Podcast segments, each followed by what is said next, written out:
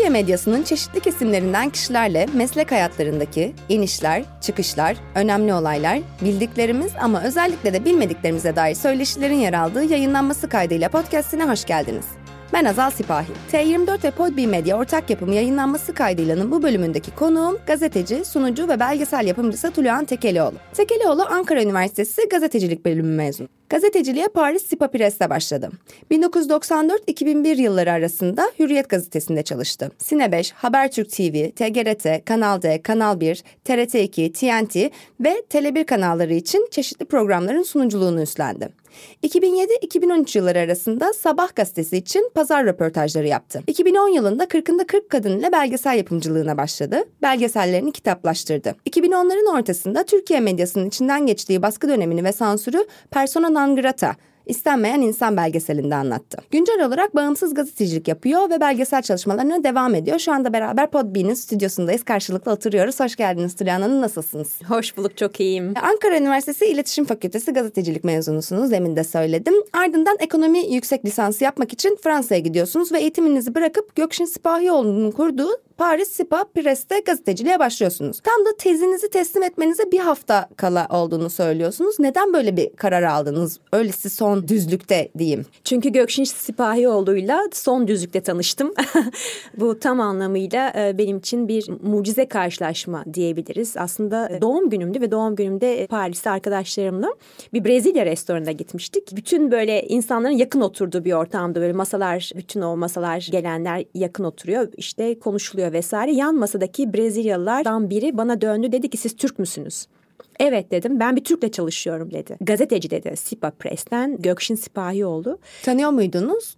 E, Gökşin Sipahioğlu'nu tabii tanıyordum. Ancak bir ekonomi master'ı yapmak üzere Fransa'ya gelmiştim. Babamı yani babamı kırmamak için. Yoksa ekonomi okumadım. Kolay da değil. Fransızca bir de yüksek lisans ekonomi yapıyorsunuz. E, oysa iletişim fakültesi mezunusunuz. İletişim fakültesinde de ekonomi görüyorsunuz. Ama iktisata giriş dersi yani hani iktisata giriş dersi alıp master'da ekonomi yapmak çok kolay bir şey değildi. Zordu. Bütün hayalim gazeteci olmaktı tabii. Ama babama hayır diyemediğim için bir türlü onu da kıramadığım için zor şartlarda yapılan o ekonomi master'ını kabul etmiş, kazanmış. Bir yılda master'ın bütün gerekliliklerini yerine getirmiş. Tam tezimi hazırlayıp sunarken o tanıştığım kişi hayatımı değiştirdi. Peki dedim gelip staj yapmak için ne yapmak lazım? Önce bir mektup yazın dedi Gökşin Sipahioğlu'na ve ben iadeye taahhütlü bir mektup yazdım hemen cevabın geleceğini hiç tahmin etmiyordum. Hı hı. Cevap gelir gelmez e, kendimi orada buldum ve o ekonomi master'ını pat diye bıraktım. Yani toplanıp Paris'e gittiniz. Evet aslında Montpellier'de ekonomi master yapıyordum. E, toplanıp e, Paris'e gittim. Gökşin Sipahioğlu'nun kapısını çaldım. İşte böyle başladı gazetecilik maceram. Gökşin Sipahioğlu sonra rica ettim. Babamı aradı yaklaşık işte bir ay sonra. Dedi ki rahat olabilirsiniz çünkü kızınızın tutkusu gazetecilik. E, gerçekten e, iyi bir gazeteci olacak. E, dilerseniz hani artık onu rahat bırakın.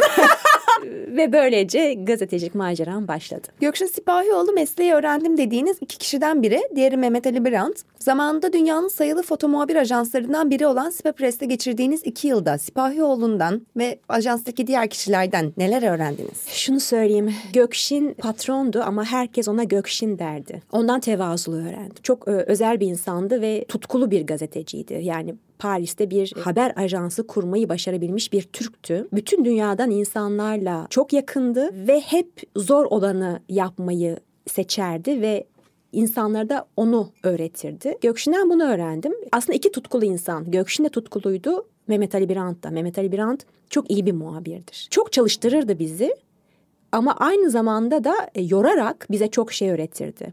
Ben gazetecilikte insanların birbirine el vermesinden yanayım. Çünkü hepimiz belli bir yere geliyoruz, tecrübelerimizle geliyoruz, deneyimlerimizle geliyoruz, bilgi birikimimize geliyoruz. Ama ne yazık ki belli bir yaşta özellikle görüyoruz ki insanlar koltuklarına sarılıyor. Bir, koltuklarını bırakmak istemiyorlar. İkincisi, insan yetiştirmek istemiyorlar. Ben bu ikisine de çok karşıyım. Biraz insan yetiştiren bir e, muhabir ruhlu, duayen bir gazeteciydi. İkincisi de açıkçası herkese el verirdi. E, onunla çalıştığım için çok şanslıyım. Peki Sipa Press'teyken foto muhabir olmayı düşünmediniz mi? Biliyorum Aktüel dergisine yazılar e, yolluyordunuz ama. Bayağı iyi araştırmışsınız beni. foto muhabirliği hiç düşünmediniz mi? 1994 yılında neden orayı bırakıp Türkiye'ye dönme kararı aldınız? E, şunu söyleyeyim foto muhabiri olmayı düşündüm. Çünkü Sipa Press aslında foto muhabirlerin yeridir. Yani e, yaptığın fotojurnalizm derler buna. Yaptığınız haberi fotoğraflaştırırsınız. Aynı zamanda siz yazarsınız o haberi. Hatta ilk mesleki tecrübem de Gökşin bana bu imkanı tanıdıktan sonra Kudüs'e gittim. Ebron katliamının ertesi haftasıydı ve orada Mithat Bereket sağ olsun arkadaşımdır aynı zamanda. Mithat Bereket'le orada birlikteydim. Bereket dedi ki bana e, burada olaylar olacak. Ben Türkiye'ye dönmek zorundayım. İstiyorsan ilk intifadayı çek. Hı hı. E, nasıl yapacağım bunu? İşte namaz kılmayı öğrendim Kudüs'te. Mescid-i Aksa'ya girmek için. Mescid-i Aksa'ya girebilmek için. Ondan sonra girdim ve gerçekten o fotoğrafları çekmeye başladım. Canon EOS 5 ilk refleks makinesi ama böyle çok motoru falan olan e, yani hani profesyonel. Ben de orada ama çok küçücük böyle işte 48 kilo falan bir kızım. Bir anda ensemden biri yakaladı beni. İsrail askeri. Acayip korktum. Böyle havaya kaldırdı beni. Bana kelime-i şehadet getir. O kadar böyle heyecanlanmışım ve korkmuşum ki yani kelime-i şehadet mi getirdim? Fatiha duasını okudum hatırlamıyorum. Dedi ki bana e, filmlerini ver. Filmlerimi verdim. Ama ikisini seccadenin arasına saklamıştım. O iki filmle Haberim Stern'e kapak oldu dönünce ve böyle ölümü göze alarak yaptım hı hı, bu işi. Hı. Yani o kadar e, tutkuluydum. İşte böyle açıkçası oradan itibaren korkunun böyle sonradan öğrenilmiş bir duygu olduğunu fark ettim. İnsan yaptığı işe tutkulu olduğu zaman her şeyi geride bırakıyor. O an ne, ne korku dinliyorsunuz ne bir şey dinliyorsunuz. Yani odaklanıyorsunuz hedefinize. Dolayısıyla benim enteresan bir girişim oldu bu. Sonra ne sormuştunuz? Türkiye'ye neden dönme kararı ha, neden aldınız? Dönme foto muhabirliği evet. düşündünüz. Orada hani... Foto muhabirliği şöyle zor. Bir kere fiziken zor. Orada foto muhabirleri güçlü, kaslı erkeklerdir daha çok. Ve böyle her herkesin böyle hani ite kaka geçerler, şey yaparlar. Yani fotoğrafçılık bilgim çok fazla değildi. Ama gazeteciyim. İkisini bir arada yapmaktansa açıkçası İstanbul çok bana böyle hani kıpır kıpır ve aslında hani haberin olduğu yer İstanbul gibi geldiği için ben de Ankara'dan mezun olan bir gazeteciyim. Açıkçası belki geleceğim olacaktı Fransa'da kalsaydım. Gökşin gitme dedi. Yani sen burada iyi bir gazeteci olabilirsin. Keşke kalsaydım aslında. Yani orada kaldığınız zaman uluslararası bir gazeteci oluyorsunuz ve o korkusuzlukla daha çok şey başarabilirsiniz ama her zaman İstanbul'da yaşamayı seçen birisi olduğum için hayalim 15 yaşından bu yana İstanbul'da yaşamaktı. 94'te ben İstanbul'a döndüm. İstanbul'a geldim. Yine yine iki bavulla. Hatta babam dedi ki yapamazsın İstanbul'a dönersin. Peki dedim. 28 yıl boyunca İstanbul'da yaşadım ve bütün meslek hayatımı gazetecilikte daha sonra televizyon gazeteciliğinde, televizyon programcılığında hepsinde İstanbul'da geçirdim. Fransızca haber yazıyor muydunuz? Yazıyordum evet. Türkiye'ye döndüğünüzde ilk tempoda çalışıyorsunuz. Sonra bunun kötü bir karar olduğunu söylüyorsunuz. Neden? Kötü bir karar diyemem. Aslında e, şöyle aktüele freelance yazılar yazdığım için sonuçta döndüğümde aktüel de bana iş teklif etmişti İstanbul'da. Ama enteresan bir şey o dönemde Alev Er yönetiyordu aktüeli. E, sabah binasına gittiğim zaman çok sevmedim sabah binasını. Ortada matbaa ve bütün o, o çalışma yerleri o matbaaya bakan sanki bir matbaa bütün çalışanları öğütüyormuş gibi geldi. Ve açıkçası yani hürriyet daha kurumsal diye hürriyet grubuna geçmeye karar verdim ki aslında Hürriyet biraz daha az maaş teklif etmişti aktüelden.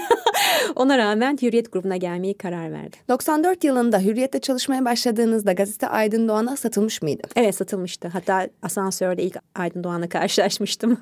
İlk girdiğiniz zaman mı? İlk girdiğimde o da komikti. Çıktım bak insanlar böyle bakıyorlar. Al al diyorum. Niye böyle bana bakıyorlar? Önümden yürüyordum. Aydın Doğan'a bakıyorlarmış. Patronmuş. Güzel denk gelmiş. Hürriyet'te iki buçuk yıl boyunca sigortasız çalıştırıldığınızı söylüyorsunuz. Gazetede çalışmaya başladığınız dönem Aydın Doğan'ın sendikasızlaşma operasyonu da gündemde. Hürriyet'teki işinize son verildikten sonra da bir daha hiçbir kuruma aidiyet hissetmedim, hissetmeme kararı aldığınızı söylüyorsunuz. Şartlar nasıl olsaydı bir kurumu benimseyebilirdiniz? Şunu söyleyebilirim. 94-2001 yıllar arasında Hürriyet gazetesine muhabirdim ve gerçekten çalışkan bir muhabirdim. Yani gece nöbetlerine kalır, olabildiğince yaratıcı e, haberler ortaya çıkarmaya çalışır, takip takipçi ve ana manşete, gazeteye manşetler çıkaran bir muhabirdim. 2001 yılında Türkiye'de çok önemli bir kriz oldu. O ekonomik krizde çok enteresan bir şey. Bütün e, Hürriyet gazetesindeki çekirdek kadrodaki kadınların işten çıkarıldığını gördüm. Onlardan biri de bendim. Ve oradaki ayrımcılığa net bir şekilde aynı zamanda o ayrımcılığın da bir aktörü yani kurbanı olarak diyeyim. işten çıkarıldım. Çok e, üzülmüştüm, çok da şaşırmıştım. Çünkü hürriyetin ilkelerinde bir kere aidiyet duygusu verilir çalışanlara. İkincisi aile duygusu verilir. Hürriyet benim ailemdi. Neden ben? Hı hı. Bunu sorguladım ve daha sonra bunun ben değil, neden kadınlar olduğunu düşündüm. O zamandan itibaren zaten ciddi bir kadın hakları savunucusu oldum ve ondan sonra dedim ki bu mesleği çok seviyorsun. Mesleğine ait ol. Mesleğine tutkunu devam ettir ama hiçbir kuruma ait olma. Ne yazık ki hürriyetten çıkarıldığım yıl aslında yedi buçuk yıldan bu yana çalışıyordum. Sekiz sene diyebiliriz. Kıdem tazminatınız beş yılı doldurduğunuzda size verilir. Ama iki buçuk yıl beni sigortası çalıştırdıkları için Ertuğrul Özgök döneminde vermediler. Yani kıdem tazminatımı ödemediler. O dönemde bu kadar güçlü bir yine de ne olursa olsun bir hukuki sistem yoktu. Ve büyüklerimiz, medyadan büyüklerimiz e, şunu söyledi. Eğer sen Hürriyet gazetesine dava açarsan medya çok küçüktür. Diğer medya grupları da seni almazlar ve böylece hiçbir yerde çalışamazsın, işsiz kalırsın, aç kalırsın dediler bana. Birçok meslektaşıma söyledikleri gibi ve birçok meslektaşım da dava açmadı. Kıdem tazminatımızı almadan işten çıkarıldık. Ben aslında mutluyum çünkü belki gazetenin kapısı bana kapandı ama televizyonun kapısı açıldı. Hı hı. Daha sonra televizyon hayatım başladı. Ben de tam şimdi onu soracaktım. 2000'lerin başında Erol Aksoy'un sahip olduğu Sine 5 kanalında Fatih Altaylı ile beraber Başka Yerde Yok programının sunumunu üstleniyorsunuz. Program o yıl Radyo Televizyon Gazetecileri Derneği en iyi talk show ödülünü alıyor. Yazılı basından sonra ekranlarda olmak nasıl? evet. Açıkçası şunu söyleyebilirim. Hürriyet gazetesinde çalışırken bu teklif bana gelmişti. Ve de işte işsiz bırakıldığım hafta aynı haftada Erol Aksoy'un İktisat Bankası'na el konuldu. Yani bir anda iki taraftan da işsiz kaldım. E şöyle bir şeydi aslında çok enteresan bir şeydi. Gündüz e, Hürriyet Gazetesi'nde muhabirsiniz. Akşam geliyorsunuz ve odanızın üstünde adınız yazıyor. Böyle kendinizi star hissetmeniz için her türlü ortam yaratılmış. Böyle kostümler geliyor seçiyorsunuz falan filan. Çok komik. Hatta öyle bir anım var. Fatih Aksoy yapımcı. Erol Aksoy başka yerde Nülper diye bir e, televizyon programının Fransız televizyon programı Türkiye'ye getirmiş haliydi. Her şeyle ışığa sadece ışık sistemine bir buçuk milyon dolar falan verilmiş. Hı hı. Çok büyük bir proje, büyük bir yatırım. Hatta Armağan Çağlayan editörlerimizden biri böyle beş editörle falan çalıştığımız çok büyük bir talk show programıydı. İlk gün akşam e, işte geldim ve de ilk canlı yayın heyecanım işte bana bir tane elbise getirilmiş kırmızı. Baktım korkunç bir yani çok güzel bir elbise evet ama bir dekoltesi var. Hı hı. Hayatımda öyle dekolte giymedim yani böyle hani bayağı göğsü açık. Ya dedim bu olur mu ya ben gazeteciyim falan. Elbisenin tersine giydim. yani önü kapalı arkası açık. Dolayısıyla ilk televizyon programı böyle başlamış oldu tersten. Güzelmiş bayağı. Peki mesela e, bu hürriyetteki işinize son verilirken yani şey yaptılar mı? Aa Tulan'ın zaten talk show'u var orada devam eder. Hani bu dönünüze getirildi mi sizin bu e, gözden çıkarıldığınızda sizi sindirmek için size söylenenlerden biri Ya bunun de bana bu kişisel muydu? yapılan bir şey olduğunu Hı-hı. düşünmüyorum. Çünkü etrafıma baktığımda çok başarılı kadın gazeteciler de işten çıkarıldılar. Yani bu sadece bana özel bir şey değildi bence. Ama tabii erkek zihniyeti şöyle bakıyor. İşte onun yani hani hürriyete kattığı başarılar diye bakmıyor açıkçası. Bize maliyeti ne ya da Hı-hı. ya da şu kadar yani bir, bir sayı olarak bakıyorlar açıkçası. Ben öyle düşünüyorum ve de bütün erkek egemen olduğu olduğu için erkekleri gözden çıkarmıyorlar. Önce kadınları gözden çıkarıyorlar. Kadınları işsiz bırakıyorlar. İkincisi nasılsa o evlidir ya da onun işte bir maddi şeyi yoktur falan öyle de bakılıyor anladığım kadarıyla. Ama bir erkek egemen ve dayanışma sistemi var medyada. Hı hı. Bunu kolluyorlar öncelikle. Dolayısıyla bunu fark ettim. E, bunu fark etmeme sebep oldu açıkçası. Bu da iyi bir şey oldu. Daha sonra bütün ayrımcılıkları fark etmeye başladım. Çünkü ailemde öyle büyütülmedim. Yani benim bir erkek kardeşim var. Annem babam hiçbir zaman ayrımcılık yaparak bize bakmadılar. Biz büyütmediler. Etrafımı yaşadığım çevremde de böyle bir şey yaşamadım. İlk kez o ayrımcılığı ben gazetede gazeteci bir kadın olarak gördüm. Hı hı. Eşit işe eşit ücret almamamızdan başlayan bir durum bu açıkçası. Onu da soracağım. Ondan önce yani yine Tam da bu konularla alakalı sorum. Başka yerde yok programı yıllar içinde pek çok farklı kişi tarafından sunuldu. Siz de programa hem Fatih Altaylı ile hem Murat Birsel'le hem Kürşat Başar'la evet. sundunuz. Hatta Çağla Kubat'ın yerine konuk sunucu olup Mesut Yar'la bile bir program sundunuz. Hatta Okan Bayülgen'le bile yaptım. Ha, onu... evet.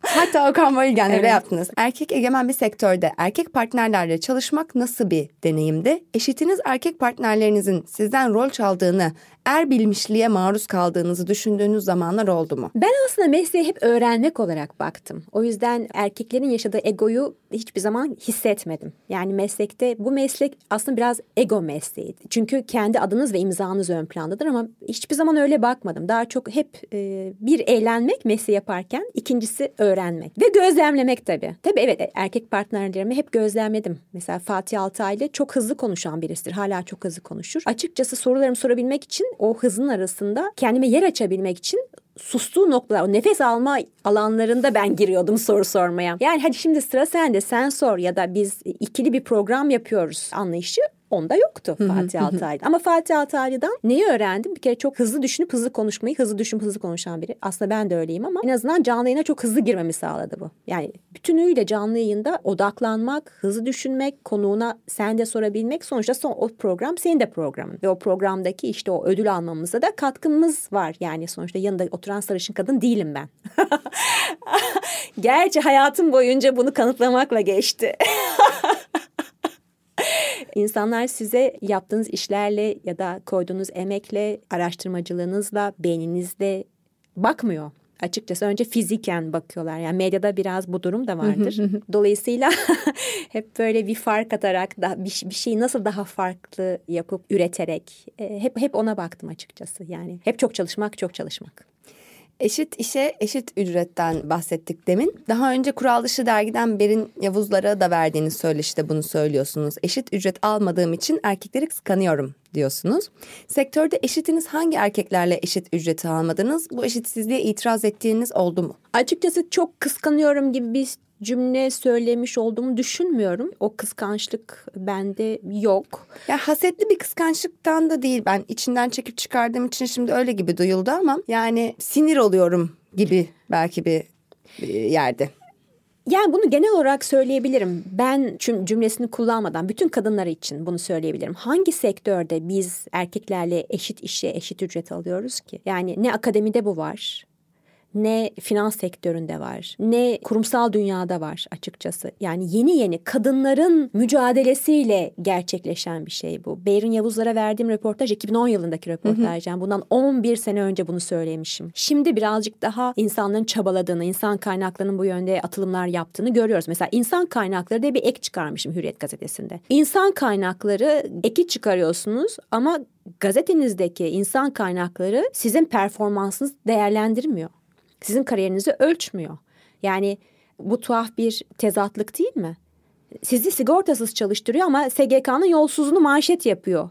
Bu büyük bir tezatlık değil mi? Dolayısıyla önce medyanın kendisine bakması lazım. Medyanın kendisiyle yüzleşmesi lazım. Ben her şeyde bir şeffaflık olması gerektiğini düşünüyorum. Ne kadar şeffaf olursa sistem o kadar iyi yürür. Demokrasi de böyle gerçekleşir aslında. Dolayısıyla medya kendine çeki düzen vermeden kamunun hakkını savunamaz. Önce kendimize bakacağız. Nitekim 2013'e kadar biraz daha böyle hani aksayarak giden bir sistemde özellikle Hürriyet gazetesi kurumsal bir gazeteydi ama 2013'ten sonra bu da kalmadı. Medya kalmadı Türkiye'de. Evet. Sizin de Persona non grata belgeseliniz geliyor zaten öylesi bir artık kuraklık ortamında. Ama ondan önce yine ben 2000'lerin ilk yarısına dönüyorum. Habertürk'te daha sonra ismini Müge Anlı'ya kaptırdınız evet. diyebileceğim. Tatlı Sert diye Tatlı bir program sert. sunuyorsunuz. Ve evet. ayrıldıktan sonra 2004 yılında TGRT'de Tuluyan'da her sabah programını yapıyorsunuz. Habertürk'ten evet. ayrılışınızı ve TGRT'ye transferinizi anlatır mısınız? Şöyle söyleyeyim Habertürk e, o dönemin koşullarında büyük bir başarıdır. Bizler Habertürk'ü Ufuk Güldemir'in öncülüğünde önceden bir internet sitesiydi Habertürk. İlk haber kanalıdır hı hı. Habertürk. Onun öncülüğünde kurduk. Kurucular arasında Ufuk Güldemir, Hakan Aygün, Deniz Arman, Serdar Akinan vardı. Hep birlikte Regata'da Ataköy'de diskodan bozma bir yerde garip bir stüdyonun içinde korsan yayın yapan bir kanal olarak çok enteresandı. Beni transfer etti aslında Ufuk Sinebeş'ten. Düşünebiliyor musunuz? Yani bankası falan olan bir televizyon kanalından son derece şartları olmayan hani korsan yayın yapan bir kanala geldim ben. Hiç unutmuyorum Ufuk gezdiriyordu. Tuvalet kağıdı yoktu. Burada mı şimdi canlı yayına? evet tuvalet kağıdı yoktu yani hani tuvalet kağıdına dedim hani tuvalet kağıdı yok yani şey tuvaletlerde ya temiz de gözükmüyor tuvaletler. Yani evden getirirsin. Nasıl yani? Peki hani ben de ben değil mesele. Gelecek olan konuklarımız ne olacak? Makyöz yok. A, sen çok güzel bir kadınsın. Makyoza ihtiyacın yok. E, konuklarım hiç unutmuyorum. Bizler o dönemde işte inanılmaz bir haber heyecanı mı, gazetecilik heyecanı mı öyle bir ruh var ki şunu hatırlıyorum. O kanala Sakıp Sabancı'yı, Orhan Pamuk'u, Nüket Duru'yu, Nilüfer'i falan getirip önce onlara makyaj yapıp sonra soru soran bir program başlatmıştım. Adı Tatlı Sert'ti. Makyajı da siz yapıyordunuz. Makyajı da ben yapıyordum. Keşke onları böyle kayıt altına alsaymışız. Yani keşke onun sergisi olabilirdi. Yani inanılmaz bir ortamdı. Hiç unutmuyorum. Hatta bir gün yine bir anım var çok enteresan bir anı. Yanımda Oray Eğin var. Beraber bir NBA'de oynayan, NBA transfer olan bir basketbolcumuz var. Bak onu adını Hidayet unuttum. Türkoğlu. Hidayet Türkoğlu. Neden adını unuttum? Çünkü ilk kez beni atlattı. onu aldım Hürriyet'ten Habertürk'e getireceğim konuğum. Dedik Network'e girelim benim sponsorum Network. Oradan biraz kıyafet seçeceğim sonra Habertürk'e gideriz. Tamam dedim hani çabuk ol çünkü canlı yayınımız var. Hidayet bekletti bekletti. Hava da çok sıcak Eylül günü. Bir türlü çıkmıyor. Ondan sonra ben bekçiye gittim. Bir suyu var mı dedim. Böyle su içtim falan bekçiden. İşte orayda e, arabada bekliyor. Hidayet başka bir arabaya bindi koşarak geldi ve kaçtı. Kaçtı yani. Ha dedim konuğum kaçtı gitti ve yayınım var. İşte oraya in dedik ya boş ver yalan söylüyorsun. Neden yalan söyleyeyim adam gitti yani. Hani Kaçışını anlatalım. Tabii. Döndüm ben. E, dedim ki Ufu kusura bakma yani adam bizi atlattı gitti yani. Bugün yayın yapamayacağım. Yok konuğum yok. Ben gidiyorum. Evime geliyorum. Tamam dedi. Tam işte eve gelirken gümüş suyunda oturuyorum ben Ayas Paşa'ya doğru. Feci bir patlama. Herkes kaçıyor ben patlamaya doğru gidiyorum.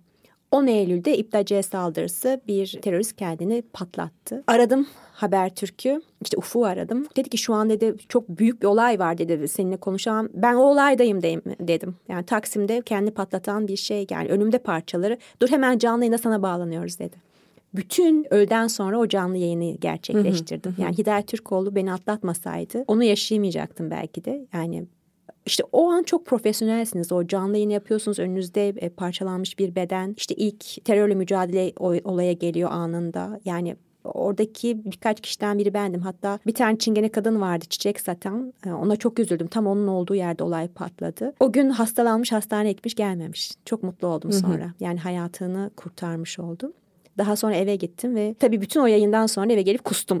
Çünkü o sırada o kadar profesyonel olamıyorsunuz. Olayda profesyonelsiniz. Ertesi günde o büyük de 9-11 oldu.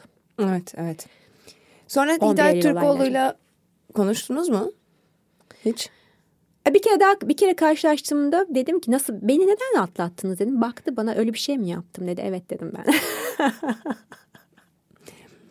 Peki 2001 yılında kuruluşundan e, dahil evet, oluyorsunuz Habertürk'e. Ee, sonra neden ayrılıyorsunuz ve TGRT'ye transfer süreciniz nasıl oluyor? İşte ondan sonra galiba iki buçuk yıl, üç yıllık bir sürecim var orada. Hep birlikte taşın altına elimizi koyduk ve Habertürk'ü iyi bir haber kanalı haline getirdik.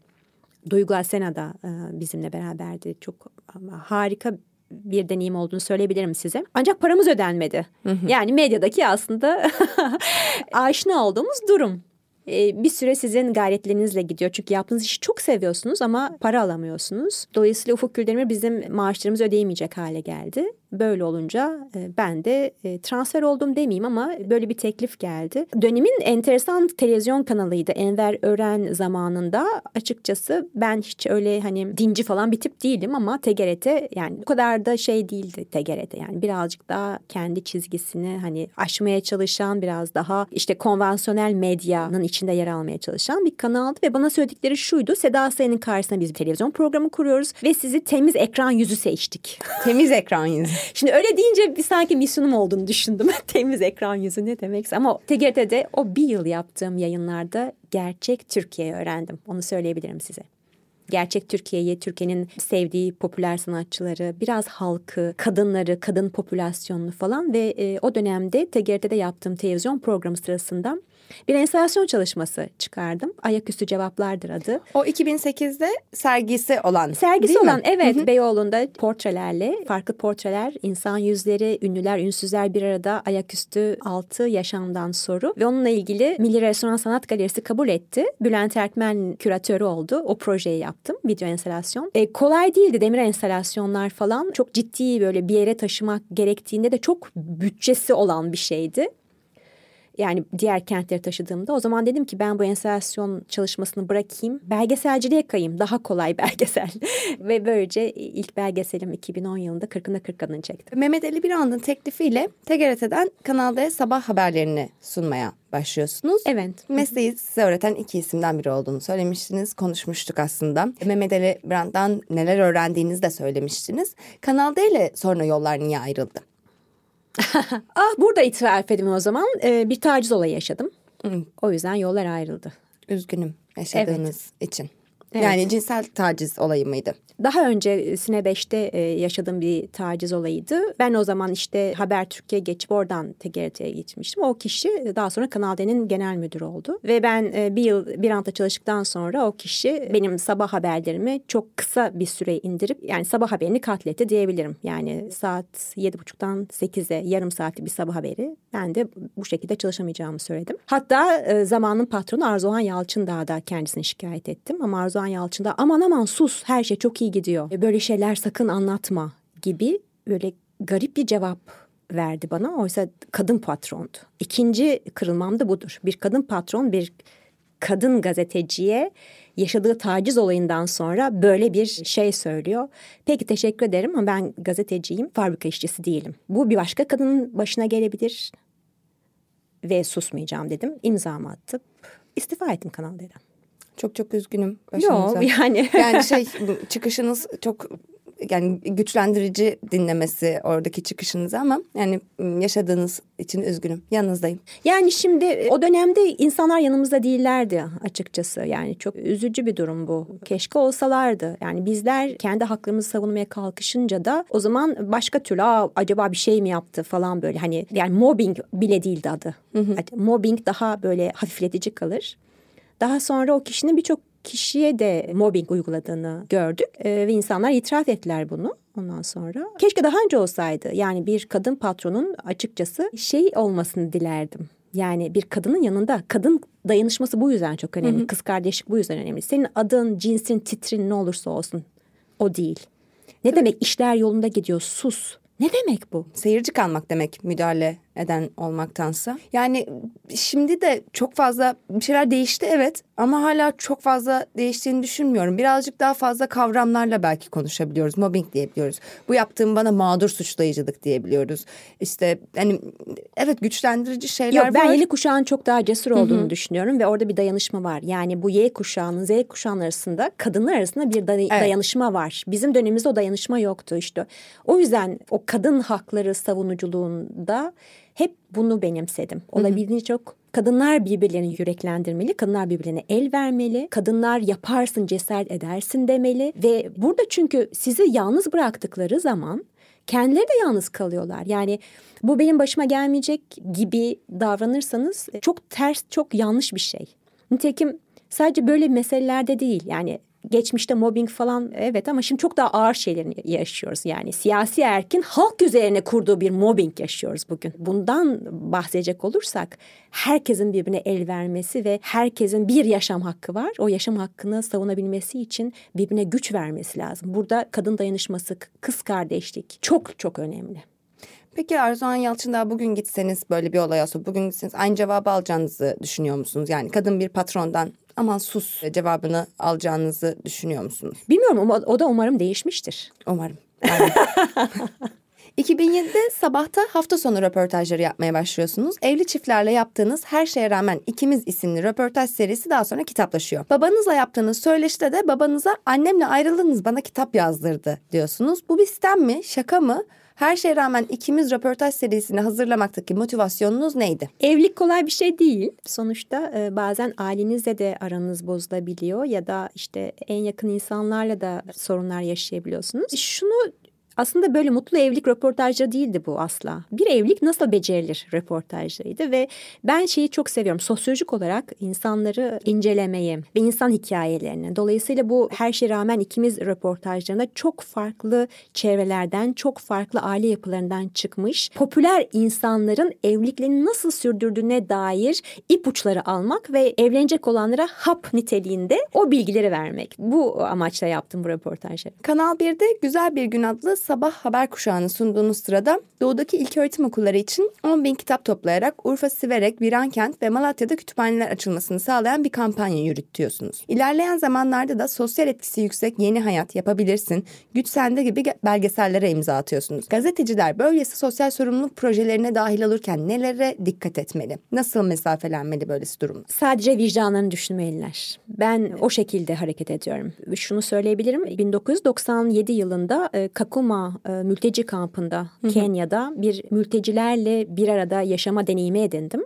Hürriyet gazetesine muhabirdim. O sırada Birleşmiş Milletler Mülteciler Yüksek Komiserliği'nden böyle bir deneyim yaşar mısınız diye bir teklif geldi. E, bir tek parmak kaldıran bendim gidebilirim diye. Kenya'da e, çok zor şartlar altında önce Nairobi'de bütün işte acil yardım vesaire derslerini alarak bütün aşıları olarak Kakuma diye bir yere gönderildik. Böyle pırpırlı uçakla giderek. Orada insana dair her şeyi öğrendim. Yaklaşık 32-33 gün kaldım orada. Ve bir savaş ortamında çok farklı ülkelerden gelen insanların arasında en çok kadınların ve çocukların mağdur edildiğini gördüm en kırılganlar aslında kadınlar ve çocuklar. O deneyimi yaşadıktan sonra madem bu mesleği seçtim onlarla ilgili bir şeyler yapacağım diye kendi kendime böyle bir sözüm oldu. Hep duyarlılığım hep hep bu konudaydı.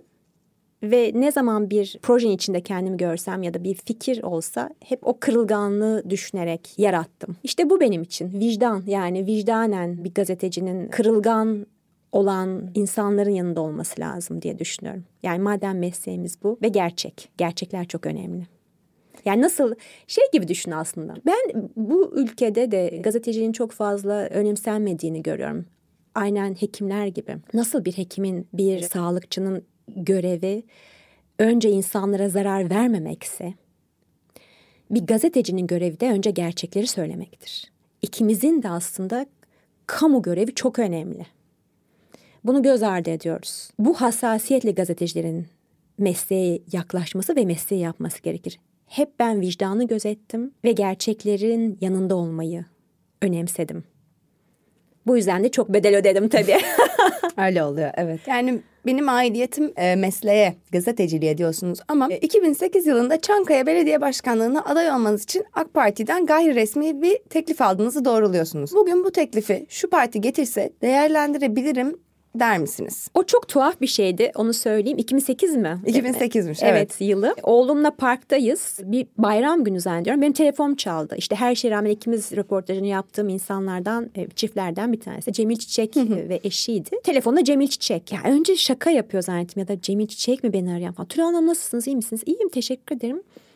İşte biz işte seçimler için bir aday düşünüyoruz. Size nüfus kütüğünüz Ankara'ymış, Çankaya. Evet. İşte sizi belediye başkan adayı olarak ve önce inanamadım yani bu bir şaka zannettim. Ondan sonra gerçekten ama böyle hani bizi beni çağırdı bir ön görüşme yapalım falan. Çok teşekkür ederim. Ben sadece gazeteciler cemiyeti üyesiyim ve hiç zaman hiçbir şekilde siyaset yapmayı düşünmedim. Ama bunu patlatan şey akşam gazetesi oluyor. Hı hı. Ertesi gün haberi sür manşette akşam gazetesini okuyorum. Haberi yapan kişi İsmail Küçükkaya. Hı hı. Meslektaşım. Neden ben aramadı acaba? Neden bunu sormadı bu haberi yaptı? Haberin başlığı neydi? Haberin başlığı galiba solcu gazeteye AKP'den teklif, başkanlık teklifi Hı-hı. bir şeydi. E, haberin manşeti. Ondan sonra telefonlarım durmadı. Ben böyle şok. bir anda böyle e, Türkiye'ye mal olan bir haber oldu. Tabii açıkçası hiç bir şekilde yani sağından solundan bile geçemeyeceğim bir siyasi partiden teklif almak. Yani aslında hani bir de o zaman e, kaç yaşındayım çok gencim yani. Babam aradı. Babanız ne dedi? Seni evlatlıktan reddederim dedi. Babam bana Başkanım bir gazete, gazete inanmış. Dedim ki böyle bir şey. Evet böyle bir teklif yapıldı ama böyle bir şeyi hiç düşünmem, değerlendirmem. Şimdi baktığım zaman yani bütün bu gazetecilikten ayrı olarak aynı zamanda işte bu altılı masanın deklarasyonu da e, sundum. Güçlendirilmiş parlamenter sistemi. Yani bütün bu deneyimlerimize zaten çok bedel ödedik. Ee, aslında meclisin 2023 Cumhuriyet'in 100. yılı olacak. Ve 2023'te benim bütün dileğim ve arzum bu ülkenin nüfusunun yarısını oluşturan kadınların da temsil hakkıdır. Hı hı. Neden hala kadınlar mecliste yerlerini alamıyorlar? Yeterli sayıda kadın olmadığı için biz İstanbul Sözleşmesi'ni kaybettik. Yeterli sayıda kadın temsil olmadığı için patır patır kuşlar gibi kadınlar hala öldürülüyor bu ülkede. Ve ne yazık ki yeterli temsil hakkımız olmadığı için de yaşam hakkımızı koruyamıyoruz. Sırf bu nedenle mecliste olmak isterim. Ki aklınızdan geçen, gönlünüzden ya da geçen bir parti var mı bunun için? Yoksa bağımsız gazeteci olduğum gibi bağımsız bir adaylık mı düşünürsünüz? Yani işte bilmiyorum bunlar çok şeyler. Yani hani bir hayali diye, diyelim varsayım. yani varsayım diyelim ee, açıkçası. Böyle. Kırkında Kırk Kadın isimli projenizle 2010 yılında belgeselciliğe adım atıyorsunuz. O gün bugündür de belgesel yapımcılığına devam ediyorsunuz. Verdiğiniz bir söyleşide belgesel işine girişmenizin bir nedeni olarak da fiziksel özelliklerinizle ön plana gelmekten kaçınma gayenizi söylüyorsunuz. Belgesel yapmaya başlamanızın bir nedeni de yani daha fazla ciddiye alınmak mı? Bunu bir açabilir misiniz? Orada çünkü kısa böyle bir 7 dakikalık videoda bunu söylüyorsunuz. Bunu açmanızı isteyeceğim. Temel bir şey değil aslında yani ilk öncelik bu değil. Hı-hı. Hayır ilk öncelik nedir? Bu hobi olarak başladım kırkında kırk kadına. Açıkçası yaptığım her işte hayatımdan bir parça oldu onu söyleyebilirim. Kırkıma yaklaşıyordum benim de içimde bir şeyler kopuyordu ve kadının aslında ne yazık ki Türkiye'deki kadınların güçlenmeye başladığı ya da kendilerinin farkına varmaya başladığı yaşın 40 olduğunu düşünüyorum. 41 küllerinden doğma, kendi kendini yeniden yaratma yaşı gibi kadında. Çok enteresan. Bu belgeselleri cezaevlerinde bile gösterdik. Çok farklı cezaevlerinde gösterdim çok e, fabrikalarda gösterdik. Top Kadın Kurulu başkanıydı o zaman Aynur Bektaş.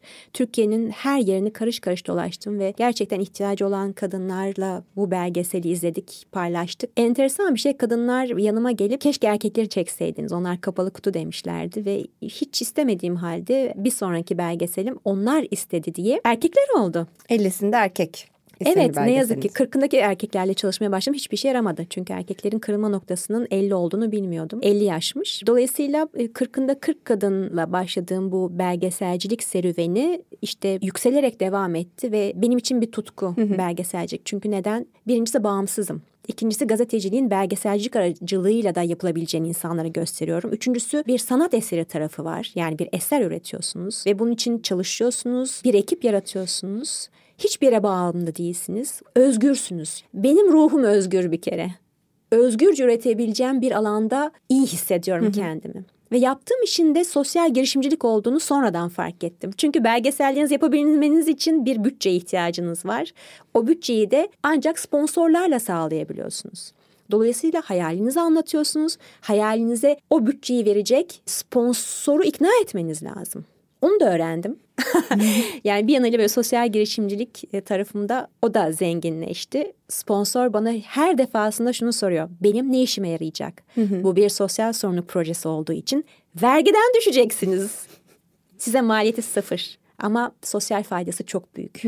Gerçekten de öyle. Yani yapabilirsin de Amerika'daki gösterimlerden 102 kıza burs sağladık. Yani hani benim etim budum ne? Holding değilim bir şey değilim ama Çağdaş Yaşamı Destekleme Derneği'nin 102 kızına bir gelecek sağladık. Yani bir yıllık burslarını sağlamak bile benim için çok anlamlı, çok şey ifade ediyor. Yeni Hayat'ın ilk gösteriminden sonra da yani gösterimin hemen sonrasında bile 40 küsür kişinin sanırım organ bağışı yaptığını. 2000 kişiye ulaştık. Daha sonrasında. Daha sonrasında yani Yeni Hayat'ı ben 2013 yılında çektim. 2013'ten 2020'ye kadar 7 yıl içinde 2000 organ bağışı kazandırdık Türkiye'ye. Bu tabu konuda. Zannediyorum hayatta hep zora gittim ve imkansızı mümkün kılmayı seçtim bir gazeteci olarak ve bunu şu an ne yazık ki konvansiyonel medyada yapamıyorum çünkü konvansiyonel medya yani merkez medya bizi muhalif olarak adlandırıyor ve kapılarını bize kapattı.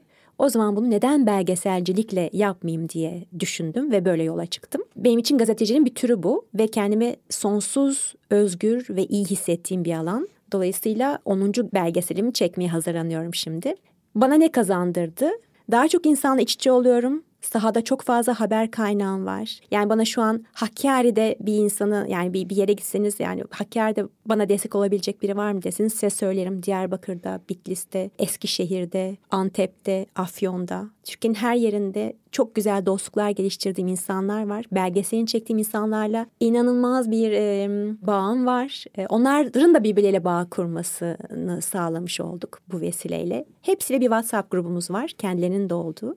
E, bu bana çok büyük bir zenginlik katıyor. İlla bir televizyon kanalında bir koltuğa oturup kameraya bakarak, egomu pompalayarak bir şeyler yapmaktansa bunu yapmak beni çok daha mutlu ediyor. Hiçbir zaman öyle ünlü olma kaygım, şöhret olma kaygım olmadı. Ama kendimi en özgür olduğum alanda en bağımsız şekilde üretebileceğim, çalışabileceğim bir küçücük alan yarattım. Hı hı. Bu da beni diğer meslektaşlarımdan farklı kılıyor. Bir yanıyla da belgeselcilik daha çok hani erkeklerin yapacağı bir iş olarak e, görülüyor. Ama bir kadın olarak e, bunu başarmak aynı zamanda iyi hissettiriyor. Onu da söyleyebilirim. Süper. Evet.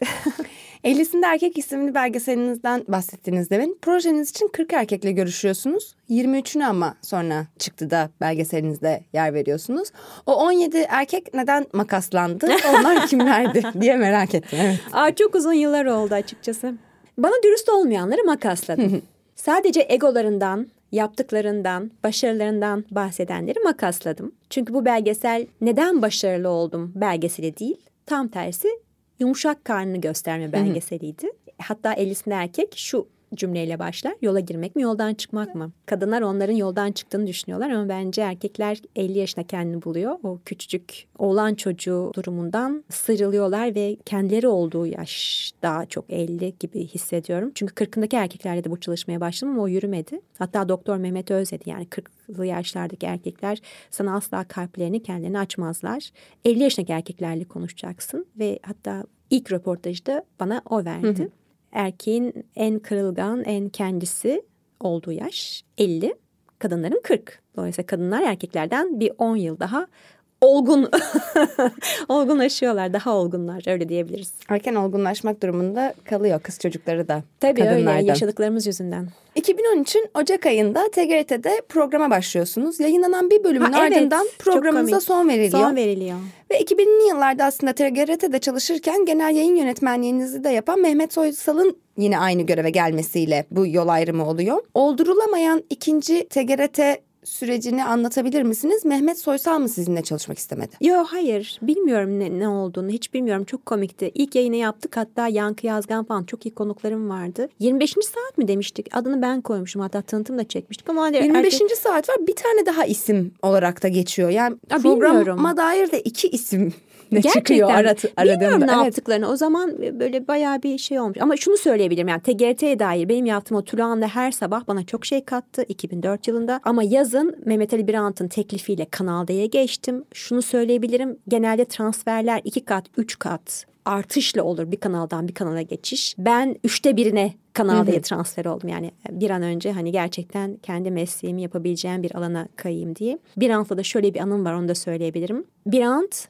akşam anchorman koltuğuna oturacak. İlk kez anchormanlik tecrübesi hı hı. olacak ve ben de sabah haberlerini sunacağım ilk kez. O sabah stüdyoya geldiğimde sabah altı buçuktu. Bir antı stüdyonun kapısında gördüm ve çok şaşırdım. Burada ne işiniz vardı? Akşam da sizin yayınız var. Dinlenmiş olmalısınız dedim. Yani sabahın altı buçukta bir antı stüdyomun kapısındaydı. Sana moral vermeye geldim dedi. Biz ekibiz. Şimdi bu biz ekibiz çok önemli bir söz. Biz ekibiz sözü Türk medyasında yok. Onu söyleyebilirim. Herkes yalnız hareket ediyor. Herkes tek başına bir kalem gibi hareket ediyor. Ve bizler gazeteciliğin erdemlerini, etiğini, gücünü her birimiz tek başına hareket ettiğimiz için ne yazık ki bıraktık. Ne yazık ki elimizden alındı. Ne yazık ki kamuoyunun da haber alma hakkı elinden alındı. Oysa birlikte hareket etseydik, biz ekibiz ruhuyla, dayanışmasıyla, gücüyle birbirimize el vererek, gerçeklerin yanında durarak hareket etseydik bütün bunlar bizim başımıza gelmeyecekti. Şimdi bunun farkına varıyoruz. Hı hı. Hatta şimdi bazı arkadaşlarımızın bizim yanımıza katıldığını görüyoruz. Onlar 2013, 2014, 2015, 2016'da en acılı zamanlarımızda neredeydi? Bunu soruyorum. Neredelerdi? Şimdi artık çok geç. Ama tabii ki hiçbir zaman geç değil. Umutlu olmak durumundayız. Ama bizler yıldık. Hı hı. Çünkü onları başta yanımızda görmedik. Bu yüzden persona non grata'yı çektim. Hı hı. 2015'te gazeteciliğin en acılı zamanlarını yaşadığımızda. Sizin de aslında işsiz kaldığınız döneme geleceğim şimdi. Yani siz de işsiz kalan gazetecilerdensiniz Persona non grata'daki gibi. Siz belgeselci olarak varsınız tabii o belgeselinizde ama yani işte medyanın artık iyicene o çöle dönmeye başladığı zamanlarda dönemin başbakanı Tayyip Erdoğan'ın Fas ziyareti sırasında Fas kralı evet. 6. Muhammed ile görüşmeyi beklerken reddedildiğini yazan Fransız haber ajansının tweetini retweetliyorsunuz. Sonra da gezi direnişine destek veriyorsunuz kendi sosyal medya hesaplarınız üzerinden. Bu desteğin de ardından Sabah gazetesindeki işinize son veriliyor. İşinizin usulsüzce sonlandırıldığını söylüyorsunuz. 7 yıl boyunca çalıştığınız Sabah gazetesine nasıl bir veda sizi daha iyi hissettirirdi? Valla açıkçası ben çok şanslıydım. Neden? Hani 2001 yılındaki hürriyet dönemini yaşadıktan evet. sonra Zaten aidiyet duygum yoktu. Aidiyet duygusu duymadan o, o gazetede röportajlar yapıyordum ve onlarla da bir anlaşmam yoktu. Şunu söyleyeyim ben SGK'mı bir yerel gazeteden sürdürdüm. O Hı-hı. yerel gazeteye küçük haberler yaparak ve aynı zamanda e, oraya kendi imkanlarımca bir küçük ücret ödeyerek öyle sürdürdüm. Hı hı. Yani hiçbir gazeteyle benim öyle bir hukuki aktim falan yoktu. Sabah gazetesinde de freelance e, röportajlar yapıyordum. Orada bir koltuğum, bir odam, hiçbir şeyim yoktu. Artık sizden röportaj istemiyoruz dedikleri zaman da tamam teşekkür ederim dedim. Yani hani öyle bir tatlı bir veda zaten hiçbir yerden beklemiyorum. Aidiyet duygumu zaten çoktan hı hı. yok ettiğim için ben o acıları falan yaşamadım. Meslektaşlarımızın hı hı. yaşadığı o acıları falan yaşamadım. Çünkü hiçbir şekilde hiçbir kuruma aidiyet duygum yok. Ama gazeteciliği seviyorum. Üzülmedim, gözlemledim. Çünkü savruldu gazetecilik. Ve gezi olaylarından sonra bir tercih yapmak zorunda bırakıldı gazeteciler. Ya bizdensin. Hı hı. Sizin kitabınızda. Ya da yaşama. Yani, ya bizdensin ya da. Ya bizdensin ya da. Evet. Kırmızı Kedi'den onu çıkardım. Persona non grata ismini koymayayım kitap olduğu için diye düşündüm. İstenmeyen kişi. Yani gerçekleri söyleyen gazeteciler istenmeyen kişi ilan edildiler. 10 bin gazeteci işsiz bırakıldı. O, o zamandan bu yana. Evet. Onların aileleriyle birlikte bakın yaklaşık 40 bin kişiden bahsediyoruz. E, zor tabii. Ama ben şanslıydım çünkü belgeselciliğe başlamıştım ve yavaş yavaş kendimi kanıtlamaya da başlamıştım. Şöyle bir yaşam, gelir kaynağı yarattım kendime ekmeğini taştan çıkarmak diyebiliriz buna. Nedir? Belgeselini yap, kitabını yaz ve bir konuşma çıkar.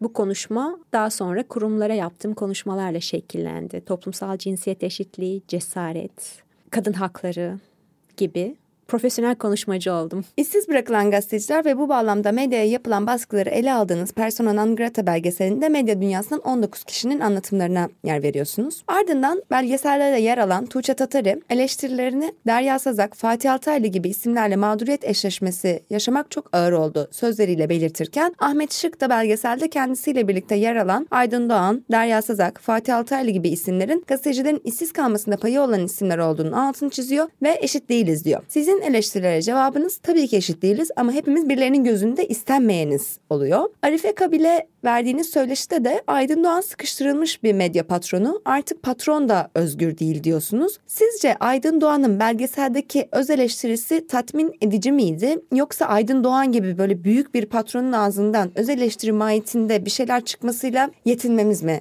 lazım? Ben Aydın Doğan'ın konuşabileceğini bile düşünmemiştim. Bir kere onu söyleyeyim. o dönemde bunu eleştiren gazeteci arkadaşlarımız da şunu unutmasınlar. Bizler her birimiz patron gazetesine çalıştık. Gazeteciliğin oluşturan bütün o sistemin içinde patron da var. Biz patrondan maaşımızı alıyoruz. E, medya elitleri de var. Muhabirler de var. Yani bir belgeselde bütün bu sorulara cevap vermek gerekirdi. O yüzden herkesin olması lazım siz patrona gitmezseniz, patrona konuşmazsanız ama o zaman yaptığınız işsiz bırakılan gazeteciler, sadece işsiz bırakılan gazetecilerle konuşmak bütün konuyu anlatmıyor. Hı hı. Nitekim Aydın Doğan da gönderildiğini gördük. Lav edildi Hürriyet gazetesi. En sonunda patron da gönderildi. Benim belgeselimden iki sene sonra hı hı. Aydın Doğan medyayı bıraktığını açıkladı. Hatta şunu söyleyebilirim. Aydın Doğan'ın kızları babalarının konuştuğunu bilmiyordu. Bu yüzden Aydın Doğan'ın bana dürüst olduğunu düşünüyorum. Hiç tahmin etmiyordum Aydın Doğan'ın konuşacağını ama bu belgesele başladığımda Aydın Doğan'dan da bir randevu almak istedim. Belgeselin sonuna kadar Aydın Doğan'dan hiçbir cevap gelmedi. Belgeseli yapmak için yani montajı sırasında montajını yapmak için Fransa'ya gittim. Kardeşimle montaj yapıyoruz. Kardeşim çok iyi bir kreatif. Montaj sırasında bana bir telefon geldi. Aydın Doğan'ın sekreteri Arzu Hanım'dan. Sizi Aydın Doğan'a bağlıyorum dedi. Şaşırdım. Aydın Doğan bana bu belgeseli neden yaptığımı söyledi. gazetecinin başına gelenleri anlatmak için yapıyorum dedim. Nerede yayınlanacak dedi. Dünyada yayınlanacak dedim. Bütün dünyada. Peki kabul ediyorum dedi. Ve döndüm Aydın Doğan'a röportaj yaptım. Aydın Onun Doğan'la, için zaten. Aydın Doğan'la röportaj yaptığım gün hiç kimse yanında yoktu. 29 Mart'mış. Aydın Doğan'ın doğum günüymüş. Kocaman çiçekler aldım Çingene'den böyle sarı papatyalar. Ekiple gittik ve Aydın Doğan o gün tek başınaydı. Başına gelen her şeyi ne kadar dürüst olabiliyorsa anlattı. Ve konuştuğunu da hiç kimseye söylememiş. Bu belgesel patladığında kızları da çok şaşırmış. Bir anda viral oldu persona non grata. Çok izlendi. Aydın Doğan beni aradı ki bu belgeseli görebilir miyim? Tabii dedim. Götürdüm belgeseli. Jaluzizleri indirdik. Ekranı açtım. Birlikte izledik. Niye kızlarım bana bu kadar sinirlendi ki? Evet hepsi doğru dedi. Dolayısıyla persona non grata bugün Türkiye'deki bütün iletişim fakültelerinde okuyan öğrencilere gösterilmeli. Neden? Nasıl bir mesleğe gireceklerini görmeleri açısından çok değerli. Birincisi tarihe tanıklık eden bir belgeseldir. Bugün bu çetin ve daha sıkıştırılmış ortamda bu belgeseli herhalde çekemezdim. Çok daha zorlanırdım ya da şartlar el vermezdi. Ama o gün o acılar yaşanırken Can Dündar kendisine açılan davaya ilk kez giderken Boğaz Köprüsü'ne başlayarak çekilen bir belgesel. Son derece e, doğru olduğunu düşünüyorum. İyi ki bu belgeseli çekmişim. Peki sizce Aydın Doğan'ın kızlarının bu belgeselin içinde Aydın Doğan'ın yer aldığından haberlerinin olmaması Persona non grata'nın Doğan Medya Grubu organlarında yayınlanmayışının nedeni olabilir mi sizce? Doğan Medya Grubu'nda yayınlanmasını bırakın. Tek bir haber, tek bir cümle bile çıkmadı Aydın Doğan'ın konuşmasıyla ilgili. Enteresan değil mi? Sonra kitapla da alakalı hiçbir şey çıkmıyor Hiçbir sanırım. şey çıkmadı evet. Hiçbir şey çıkmadı. Yani kendi işlerinde bir otosansür yaptılar. Ve ki patron Aydın Doğan. Bu da enteresan. Demek ki Aydın Doğan da etkisizmiş Doğan grubunda. Yani sen burada konuşmuşsun ama biz bunu görmeyelim Evet görmeyelim Gibi. dediler. bir karar alınıyor. Çok sanki. değişik dönemlerden geçiyoruz. Alev Gürsoy Cem'ine verdiğiniz söyleşte Aydın Doğan'ın belgeseli izledikten sonra sadece Derya Sazak, Ertuğrul Özkök ve Mehmet Ali Yalçın daha değil 10 kişiye ev aldığını söylediğini söylüyorsunuz. Bu isimlerin kim olduğunu sordunuz mu? Bu isimler kimler? Valla söylemedi. çok enteresan o da çok içimden çıktı o soru. Yani belgeselde bir anlatıcı yok. Belgesel kendini anlatıyor ama o, orada böyle çok içimden çıktı. Derya Sazak kendisini anlatırken e, oturduğumuz ev işte bahçeli bir villaydı. Burası bu ev siz Aydın Doğan'ın aldığı ev mi diye sordum. İçimden çıkıverdi o yani. Çok böyle kendiliğinden çıkan bir soru oldu. O Çünkü da bu biliniyor ve yani konuşuluyor diye. Yo ben de bilmiyordum yani hani. Hayır sözleşmemin karşılığında verilen ev dedi ve zaten çok ucuz 750 bin dolardı dedi. Mesela yani bir gazetecinin o 750 bin doları bir araya görme şansı bilmiyorum ama yani 50 yıl bile çalışsa 750 bin doları bir arada bir gazeteci görebilir mi? Hep bunu düşündüm ben. Ben görmedim.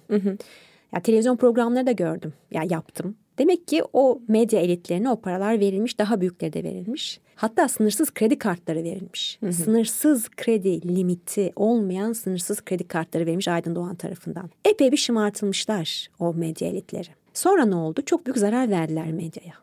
Çok büyük zarar verdiler. Paris'te hep şunu görmüştüm. Herkes sendikalı. Ve o sendika gazetecinin hakkını koruyor. Kendinizi o zaman değerli hissediyorsunuz. Gazetecinin kendini değerli hissetmesi lazım çünkü çok büyük riskler alıyor. Yani bir savaş ortamında, bir risk bölgesinde haberler yaparken şu anda Türkiye'de yani normal şartlarda bir risk alarak yaşıyoruz. Yani yaptığımız haberlerde falan da. Ama ne yazık ki bu değerli olma duygusunu yaşamıyoruz.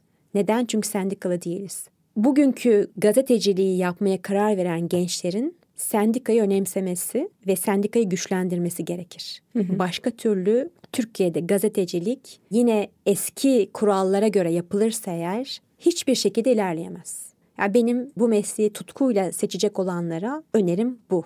Çok şımartılmışlar Aydın Doğan tarafından bazı medya yöneticileri, medya elitleri dediniz. Yani burada aslında zaten kişiler sendikalı olsa bir değer görürseler sendika bir şey hani orada bir korunduklarını hissetseler böyle şeylere ihtiyaç duymazlar diye düşünüyor musunuz? Bir de yani bu şımartmak mı yoksa aslında bir kontrol etme amacıyla? Tabii ki bir kontrol, tabii ki bir kontrol. Ama yani o zaman gazeteci değilsiniz ki siz. O zaman ne derdiniz? Ya patron evinde yaşayan yani kendisine hediye ettiği evde yaşayan kişi e, ne kadar gerçekleri yansıtabilir ki haberlerinde? Ne kadar o, o muhabirlere özgürlük tanıyabilir ki? Ne kadar özgür olabilir ki? Ne kadar bağımsız olabilir ki? Satın alınma bu. Evet. İktidar tarafından sanatın terörün arka bahçesi ilan edildiği bir dönemde bu defa Üvey Evlat belgeselini çekiyorsunuz ve iktidara muhalif sanatçıların maruz kaldıklarından şahit oluyoruz bu belgeselde de. Birbirine yakın zamanda ve peş peşe çektiğiniz Persona non grata ve Üvey Evlat belgesellerini düşündüğünüzde sanatçıların ve gazetecilerin karşı karşıya kaldığı baskı ve sansürün benzeyen ve birbirinden ayrışan tarafları neler? Bir gazeteciler gerçekleri yazmak zorunda oldukları için ve e, bu, bu meslek kamu görevi gördüğü için e, öncelikle gazeteleri baskı altına almak son derece akıllı bir yöntem. Hı hı. Ne yaptılar? Bütün yandaş medya dediler hatta e, böldüler ve manipüle etmeye başladılar. Çok hızlı bir şekilde korkuttular, korkuyla yaptılar bunu. İkincisi de kamuya mal olmuş sanatçıları kara listelere alarak diğer bir düşüncesi, bir fikri ve insanlar üzerine bir etkisi olan insanları korkuttular. İkisi aslında çok aynı mekanizma. Hı hı. Korkuyla yürüyen bir mekanizma. İkisi birbirine çok benziyordu. Ama sanatçılara çok üzüldüm. Neden? Çünkü onlar duyarlı insanlar. Yani onlar e, sanatçı. Açıkçası. Daha çok alana açık, daha çok insanı etkileyebilecek. Olması gerekirken. Tabii, aynen yani çok çok ciddi bir şekilde bu baskı görüyoruz o dönemden itibaren. Dolayısıyla düşünebiliyor musunuz? Fazıl Say'ın eserleri yasaklandı. Sözleri yok. Müzikler çalması yasaklandı. Yani çalınması yasaklandı. Bütün bunları o acılı günlerde bizzat yaşayan insanlardan bir tarihe tanıklıktır. O da aslında zamanın ruhunu, dönemin baskısını anlattığı için o insanların yani bizzat hani o an mesela Levent Üzümcü atılmış şehir tiyatrolarından ve o acısıyla kendi yazdığı oyunu oynayacağı gecenin birkaç saat öncesinde bizim o röportajı veriyor. Hı hı. Ağlamıştı Levent hiç unutmuyorum. E, sıcağı sıcağına yaptık. Yani gerçekten büyük iz bıraktı diye düşünüyorum üvey evlat. Hatta belgesel Strasbourg'da gösterildiği zaman bana bir e, Fransız gazeteci şunu sormuştu. Bu filmde çok e, bilgece konuşuyorlar. Hepsi böyle insanlar mı yoksa yaşadıkları mı onları bilgeleştirdi? Bugün yaşadıklarım arasından bakıyorum. Hepimizi bilgeleştirdi. Bütün yaşadıklarımız bizi çok olgunlaştırdı. Yani çocukları bile olgunlaştırdı. Çok yeni alfa kuşağından bir belgesel çıkardım. Şubat tatilinde yani 23 Nisan 100. yılın filmi olacak çocuklardan bir insanlık yüzleşmesi çektim. Aynı bilgeliği altı buçukla 12 yaş arasındaki çocuklarda gördüm ben. Yani çocuk daha çocukluğundan mutluluk duyacakken gelecek kaygısı ve korkusu yaşıyor. Yani Lego alamıyor çünkü Lego euro bazında satılıyor. Evet. Düşünebiliyor musunuz ne kadar acı bir ülkenin çocuklarına, kendi küçücük çocuklarına yaşattığı acı onları olgunlaştırmış. Hiç böyle bir sonuç beklemiyordum. Dolayısıyla belki de bu bütün yaşadıklarımız 20 yıldan bu yana bize bir aynalık görevi veriyor. Bu aynalık da şunu söylüyor. Sen bugüne kadar nasıl yaşadıysan sana öyle yaklaşıldı. Hı hı. Ya da nasıl baktıysan, nasıl yönetilmek istiyorsan, nasıl belki de hani biraz felsefik bir, bir şey. Artık değişme vakti geldi. Üstelik değişim Cumhuriyet'in 100. yılıyla bizi karşılaştırıyor. Yeniden başlangıç. Yeniden bütün bu acılarla, tortularla, bilgelerle yeniden kurmak. Yeniden kurma zamanı her şeyimizle. Yani toplumsal cinsiyet eşitliğiyle nasıl yaşamamız nasıl yönetilmemiz gerektiğini karar vermemizle bize bütün ülkeye, bütün bu ülkenin vatandaşlarına bunu söylüyor bence. Hayatta kalmaya bu kadar antrenmanlı olduğumuz bir hayat. Bu kadar haklarımız elimizden alınmışken, bu kadar nefessiz kalmışken, korkunç acılar yaşatarak bunu bize öğretiyor bence. Ee, bunları yaşamalı mıydık? Bilmiyorum. Ama artık hepimize bir yeter geldiği noktasındayız bence. Dolayısıyla geleceğimize de bir bakarak biz çocuklarımızın bizim yaşayacağı şekliyle mi yaşamasını istiyoruz gelecekte? Hiçbir ümidin, umudun, nefes almanın bile kalmadığı bu ülkede gelecek nasıl olacak düşüncesi insanları ayağa kaldırmalı yani. Gençler gitmek istiyorlar. Benim oğlum Hollanda'da master yapıyor. Ben burada kalacağım diyor mesela. Yani çok acı. Deliler gibi çalışıyoruz, deliler gibi şeyler üretiyoruz ama ülkeniz o ligde değil ve siz ister istemez bütün bu dünyanın gelişmişliğinden geri bırakıyor. Bütün bunlara biz layık mıyız? Hayır. Bunu düşünmemiz lazım. Bilmiyorum ben bugünlerde bunu düşünüyorum. Özellikle o çocuklarla geçirdiğim vakitte Anadolu'nun farklı çocuklarıyla yaptığım bu çalışmada ya bu kadar siyasi e, olabileceğini tahmin etmemiştim çocukların. Onlar bile yani günlük kaygılar içinde, korkular için, telaşlar içinde. Bir çocuğun gelecekle ilgili bir korkusunun olması çok acı. Kendi çocukluğunu yaşayamaması. Bu yeni projeniz mi? Hayır değil. Bu Yani yeni belgesel. bitirdiğim belgesel. Yeni projeye başlıyorum. Ha. Ekim 2020'de Tele1'de yayınlanan Hayatın Rengi programına Efsaneler belgeseli çalışmalarınız için ara veriyorsunuz. Evet, Belgesel evet. çalışması diyorsunuz da ben Evet. ondan sonra Efsaneler geldiği için onun Evet, olduğunu düşündüm. Efsaneler. Efsaneler projesi tamamlandı ancak Tele1'e hala dönmediniz. Bir hani ara gibi çünkü bir veda ediyorsunuz. Dönmek gibi bir planınız var mı yoksa artık oradan çıkıldı gidildi mi? Ya Tele1 demeyelim medya diyelim dilerseniz. Olur. Medyanın özgür olacağı günleri bekliyorum. Özgürce soru sorabileceğimiz, haberin diğer tarafındaki insanlarla da konuşabileceğimiz. Yani 2013'ten bu yana ne yazık ki çok tuhaf bir habercilik var bu ülkede. 5N 1K'ya bir türlü uymuyor. Neden sorusunu sorabileceğimiz medya o kadar kısıtlı ki. Klasik merkez medyanın renkli günlerini çok özlüyorum. Rahatça soru sorabileceğim günleri özlemle bekliyorum. Böyle konuşuyoruz. Bir şey oldu da işte bir şeyler değiştiğinde. Yani televizyonda düşünsene biz olabiliriz falan gibi böyle arkadaşımla konuştuğumda hangi kanal bizim aslında? Star. Onun adı güzel falan diye.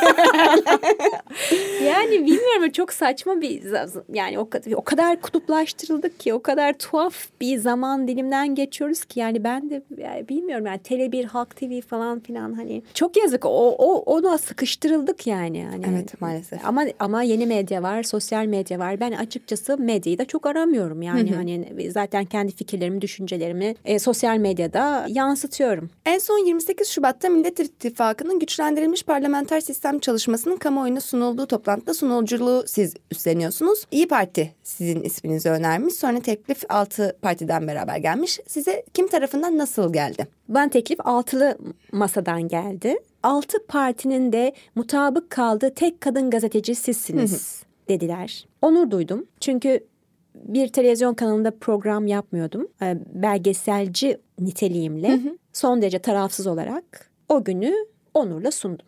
Cumhur İttifakı'ndan böyle bir teklif gelse değerlendirir Yapmazdım. miydiniz? Tamam o zaman son sorumu sorayım size. Sırada ne var? 23 Nisan'la alakalı projenizden bahsettiniz. Hangi işlerinizi görecek, duyacak, okuyacağız? Belgeselciliğimde şunu da farkında olmadan yaptığımı fark ettim. Kadınlarla bir cesaret belgeseli, gençlere 19 Mayıs'ın 100. yılında hayal etmenin aslında ne kadar önemli olduğunu ve umutsuz gençliği hayal ederek aslında yapabilirsin demeyi gösterdiğim Güçsel Sınav'da belgesel çektim. Ondan sonra efsaneler geldi. Efsaneleri neden çektim bunu da söyleyeyim. Benim oğlum ya da gençler anne babalarını çok fazla dinlemiyorlar. Belki de çok yakın olduğumuz için. Ama bir önceki kuşağın deneyimlerinden, e, yaşadıklarından çok etkileniyorlar. Acaba Türkiye'nin üç kuşağına birden dokunmuş o cumhuriyetin kaleleri, değerleri, yaşadıklarından öğrendiklerini bilgece anlatsalar gençler onları dinlerler mi diye yola çıkarak efsaneler belgeselini çektim. Ve çocuklar kalmıştı. Şimdi çocuklardan bir insanlık yüzleşmesi çektim. Çok farklı sorular sordum onlara. Gerçekten zenginleştirici cevaplar aldım. Beni e, derinden sarsan, hiç tahmin etmeyeceğim ve Türkiye'nin de hiç tahmin etmeyeceği cevaplar geldi o çocuklardan. Sınıf öğretmenlerinin kalplerine değen çocuklarla çalıştım Anadolu'da. Onlardan güzel bir film ortaya çıktı. Onu 23 Nisan Cumhuriyet'in 100. yılı filmi olarak izleyecekler. Zannediyorum onları da ağırlamak için çünkü her birinin hayali var İstanbul'la ilgili. İstanbul'da aralarında hiç görmemiş, Boğaz'ı, denizi görmemiş çocuklar da var. Onları da ağırlayarak birlikte İstanbul'da çok anlamlı bir gala yapacağız. İki hafta sonra yola çıkıyorum. Yine Süper. Anadolu'ya. Bu sefer sürdürülebilirliğin tek koşulu iyi tarım.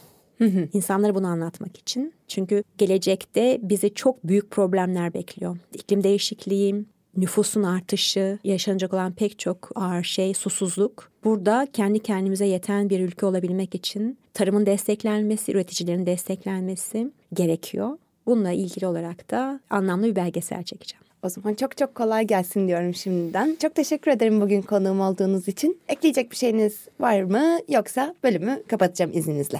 Aa, çok güzel çalışmışsınız. Teşekkür ederim. Bütün bütün bu yaşadıklarım, bütün bu işte 25-26 yıllık gazetecilik mesleği yaptıklarım bütün anılarla gözümün önünden geçti. Hepsini tazelediniz. Ben çok teşekkür ederim. Ben teşekkür ederim. O zaman bir sonraki bölümde buluşmak üzere.